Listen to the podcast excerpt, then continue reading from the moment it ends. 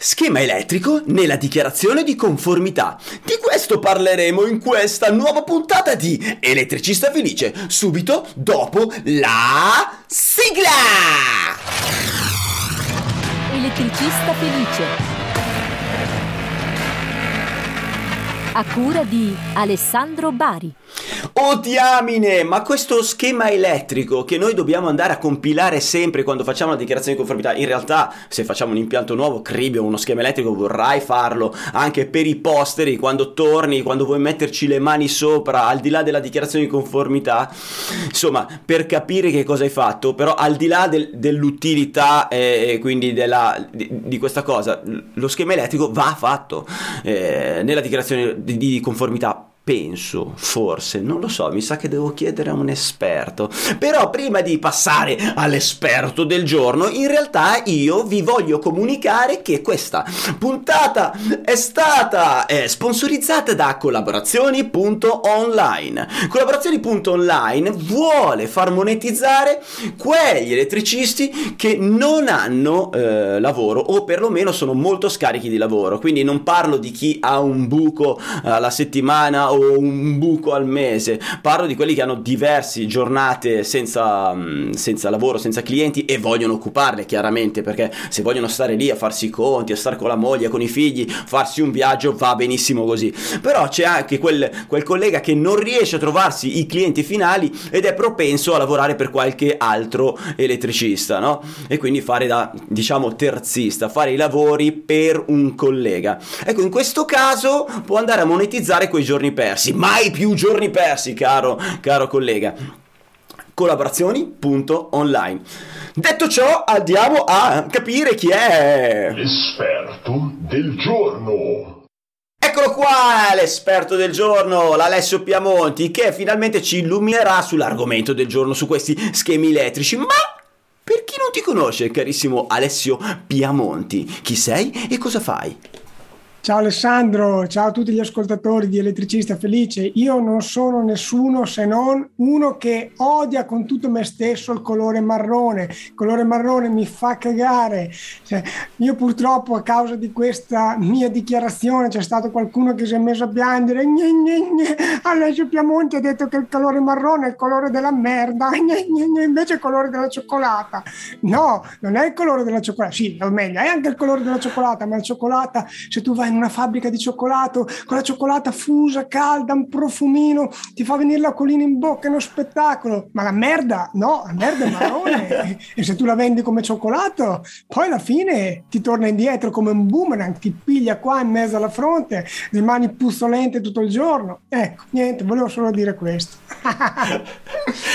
oh caro Alessio, sappi che a me invece quell'odorino, quell'odorino lì non dispiace, non quello umano ovviamente, non quando vado a cambiare le, i, le pompe de, dello scarico nei condomini, ma quella zootecnica mi ricorda proprio la natura. Il campo, il campo, il letame del campo, buonissimo profumo per me. Al di là di questo, mi sembra di capire che No, ti volevo dire Alessandro, oltre che odiare il colore marrone, mi occupo anche di formazione specifica per gli elettricisti. ok, ok. Sei eh, di fatto quindi sei un O? Un no brown. No, un or? Eh, ah, un oratore di poco conto. Eh, un oratore da poco. No, ho capito un no, allora dicevo, ci sono i Novax, io sono un no brown. Ah, un no brown, no brown, no brown. Carissimo Alessio, sei un disturbatore te, sei un disturbatore, sei, sei quello, com'è che si chiamano? Eh, no, non un attaccabrighe, un, un zizza, zizza, tu porti zizza, no, non Socrate, tu, non Socrate, tu porti zizza, zizzania. Vabbè, dai, allora, allora parliamo di sti schemi. Ecco, cosa ci vuoi raccontare sullo schema elettrico? Cosa... Allora, ti dico, aspetta, aspetta, dico qualcosa a caso io, no? Vai. Lo schema elettrico all'interno della dichiarazione di conformità, che è da fare obbligatoriamente, è un allegato obbligatorio appunto, lo si può fare in maniera grafica e quindi mettendoti lì a disegnare a mano, a mano libera, con righello, con il computer, come vuoi, purché sia comprensibile, oppure si può anche eh, fare in versione schematica quindi, schematica, quindi anche descrittiva, purché vada a riportare ciò che è stato eseguito in maniera, cioè più è approfondito il particolare e più l'elettricista che fa quell'impianto è tutelato da eventuali variazioni che, che, che farà in futuro il, il, cliente o farà fare a qualche cugino il cliente. Te dici no, guarda, sullo schema che tu mi hai controfirmato perché tu hai una copia controfirmata di quello che gli lasci sullo schema, io ti ho messo questa roba qua, guarda la descrizione, te l'hai cambiato, è diverso da come, magari gli hai legato anche qualche foto per andare a comprovare quello che, cioè per completare la tua dichiarazione di conformità. Ecco, io più o meno questo so dello schema, che cosa ci puoi regalare tu? Ma tutto quello che hai detto è assolutamente corretto e ci tengo anche a precisare che il DM 3708 non ha mai dato una definizione specifica di quello che va rilasciato. Quindi, come dici te, giustamente uno può fare lo schema grafico, può fare, cioè può fare quello che gli pare. L'importante è essere il più dettagliati possibile proprio per evitare contestazioni, anche solo perché un giorno qualcun altro va a mettere le mani nell'impianto cambia, quindi non so, aggiunge una presa, faccio per dire, e se nel tuo schema, che ad esempio è una planimetria con indicato, con disegnate le prese come sono effettivamente messe, eh, quello è, se c'è una presa in più non l'hai messa a te, l'ha messa a qualcun altro. Quindi cercare di tutelarsi. Anche perché, Voglio... scusa, apro e chiudo una parentesi. Io ho visto, e credo moltissimi dei colleghi, eh, quando vanno a mettere le mani sugli impianti de- civili, le prese aggiunte fatte con i fili magari troppo piccoli o al di là della sezione dei fili, del fa- cioè le viti avvitate, il rame in giro, cioè fatti veramente male e ho visto, e questo credo moltissimi miei colleghi, prese fuse, scatole fuse, cavi super rigidi, quelli che croccano, quelli che si spezzano perché si sono scaldati talmente tanto perché la, la giunta era fatta con il buco del sedere, no? E quindi il cavo si scalda fino a prendere fuoco queste cose qua le vedo giornalmente purtroppo ecco ecco che se te hai indicato correttamente il numero delle prese, eccetera, e, e, c'è qualcosa di aggiunto e poi va a fuoco l'impianto, te possa dimostrare di non essere stato tu a fare quella vaccata. E questo è, è molto importante, non è una roba da poco, eh? non è un, una cosa che può raccontare un oratore da poco. certo, di sicuro è una modalità per avere una tutela in più rispetto a non far niente, lasciare tutto al caso e quindi avere queste possibilità di essere contestato. Stavo dicendo prima che voglio raccontare una cosa che mi è appena capitata perché proprio in questo periodo sto preparando per eh, gli iscritti al Circolo Elettricisti Illuminati un corso specifico su tutta la preparazione della documentazione, de, co- che fogli usare, come fare i cartigli, che simboli usare e a questo punto oltre che studiarmi le normative, che ce ne sono una valanga tra le uni, tra le CEI, eccetera, eccetera, ho anche acquistato un libro da un noto, eh, diciamo, editore del settore che assolutamente è sempre preciso, sempre eh, molto dettagliato, puntuale, eccetera, solo che compro questo libro e noi siamo ormai alle porte del 2022, mi arriva questo libro, data di pubblicazione 2019. Mm, già lì storto un po' il naso e ho detto, boh, 2019, la norma, l'ultima, quella sui simboli, è stata pubblicata nel 2020, se mi danno un'edizione del 2019 va a finire che non è aggiornato. Sfoglio, ci guardo e di fatti arrivo al punto in cui c'è proprio eh, le cose che venivano riportate di questa norma ed era l'edizione vecchia che è del 2012. Bene. Quindi allorché ho chiamato, mi sono lamentato, ho fatto un reclamo e adesso staremo a vedere come va a finire. Spero che mi inviino appena sarà pronto un libro aggiornato. Però un poveraccio che vuole studiare, si vuole tenere informato, rischia anche di beccarsi delle pubblicazioni che magari ce le hanno lì, le vogliono smaltire, quindi te le danno ugualmente. Ma vabbè. È come l'industria del cibo, non gliene fotte niente a nessuno della tua salute, devono fare soldi, se no non è un'industria del cibo, se no sono tuoi, tuoi amici del cuore. Comunque, de- detto questo, Alessandro, ora io non mi sto a dilungare troppo su come si realizzano diciamo, i formati, quindi il formato A4 va fatto in un certo modo, il cartiglio andrebbe fatto in un certo modo, i simboli bisognerebbe usare i simboli standard, le nomenclature dei simboli andrebbero usate quelle standard. Ecco, anche qui c'è qualcuno che magari utilizza vecchie nomenclature e attenzione, eh, lo facciamo anche noi nel nostro studio di progettazione non te, non te lo nego questo. Ad esempio il teleruttore lo chiamiamo KM. Sì. In realtà non si sigla KM il teleruttore, ha un'altra sigla. Adesso guarda, non me la ricordo neanche a memoria perché la norma nuova mh, l'abbiamo applicata sempre fino a un certo punto, però con questa evoluzione del 2020 probabilmente anche noi ci aggiorneremo e quindi chiameremo KM il teleruttore non con KM ma come va chiamato l'interruttore automatico che abbiamo sempre chiamato QF eh, mi pare che si chiami QA quindi ci sono tutta una serie di lo scaricatore lo scaricatore SPD nello schema si dovrà indicare FA se non ricordo male quindi vabbè è solo per dire che queste, se vogliamo aggiornarci alle ultime normative, sarebbe opportuno anche utilizzare le nomenclature esatte quando andiamo a fare uno schema in cui andiamo a disegnare il nostro interruttore, il nostro eh, sezionatore, il nostro scaricatore, quindi mettergli la siglina corretta. Ok. Ok, Tanto lo, lo vedi anche te nei quadri, no? QF1, certo. QF2. Certo, certo, certo, certo. Vabbè, questo era, era solamente per, per dire questa cosa. Detto questo, oltre al discorso schemi, anzi ti faccio una domanda. Quando disegni uno schema di un quadro, fondamentalmente sì. lo puoi disegnare in due modi.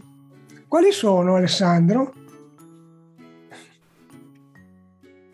Eh, ah, il, il filare unifilare, schema unifilare e schema multifilare.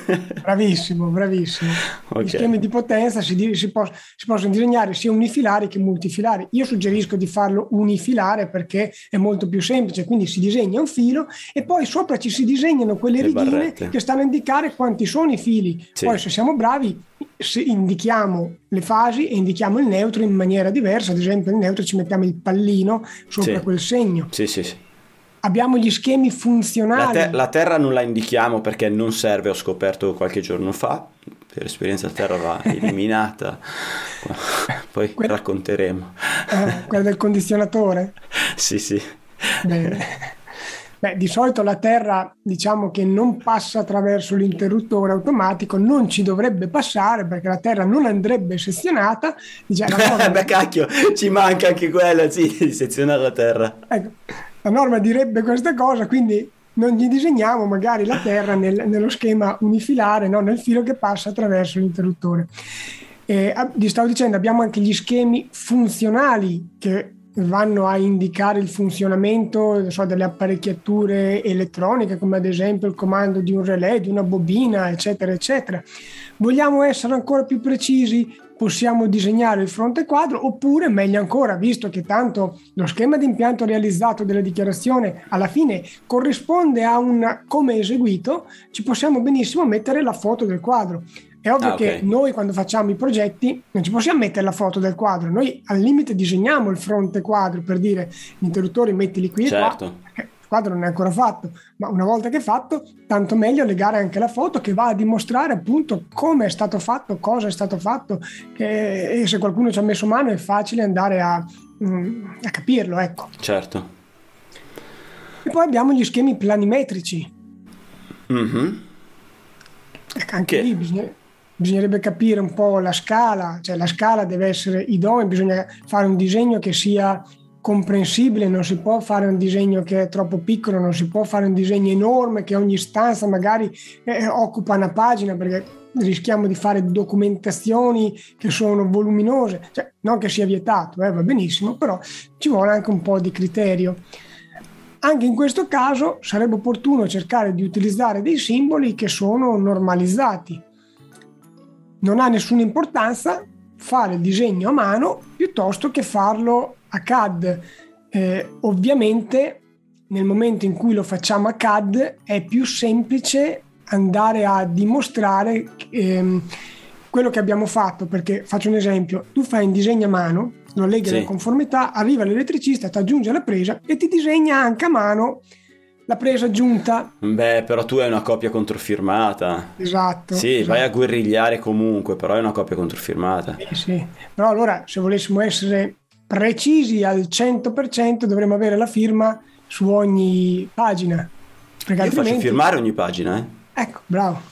No, no, io faccio firmare ogni pagina della dichiarazione con tutti gli allegati, ogni pagina eh, firmata per visione e tengo, tengo in ufficio per dieci anni. E cribio. E beh, per forza. Beh, dieci Eh, anni... allora- se puoi tenere anche di più, te la, ti No, beh, adesso dico dieci anni, sta lì, non è che li butto via. Però, ehm, sì, te hai l'idea del progetto che è un mappazzo, cioè, un milione di fogli, li fai firmare tutti come si fa con il notaio, il cliente magari si spara, tu dici. Esatto. Però vabbè, ok, la mia dichiarazione avrà quanto può avere? 10 fogli, cioè non è che cioè, ci sta tutto lì. Non hai nominato lo schema blocchi. Io Sì, vedo anche gli schema blocchi. Gli, gli schemi a blocchi, mh, di- allora facciamo una distinzione. Lo schema blocchi, quello che si fa magari per la maggiore è lo schema blocchi con la distribuzione principale dell'energia, quindi quadro contatori, dal quadro contatori vado Sì. al quadro generale, da questo mi derivo i sottoquadri, eccetera.